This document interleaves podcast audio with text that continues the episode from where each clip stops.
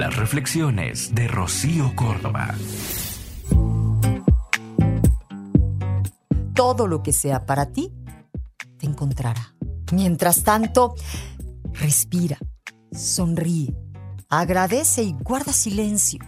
Camina tranquilo, disfrutando el paisaje y del camino sin hacer del sendero un medio para un fin. Zambúllete en el viaje hacia este instante eterno aquí y ahora y retírate dentro de ti mismo, sobre todo cuando necesites compañía, suelta, solo suelta.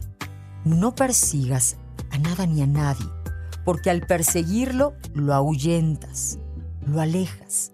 Deja que la vida ordene las energías y tú relájate.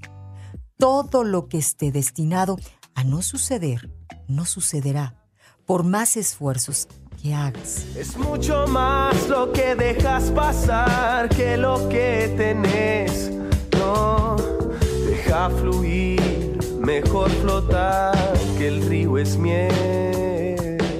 Todo lo que sí esté destinado a suceder, sucederá por más esfuerzos que se hagan para impedirlo. Esta es la única y simple verdad. Todo lo que sea para ti, te encontrará.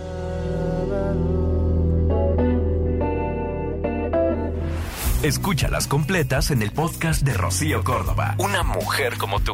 Entra a iheart.com o descarga la app y regístrate. Es gratis.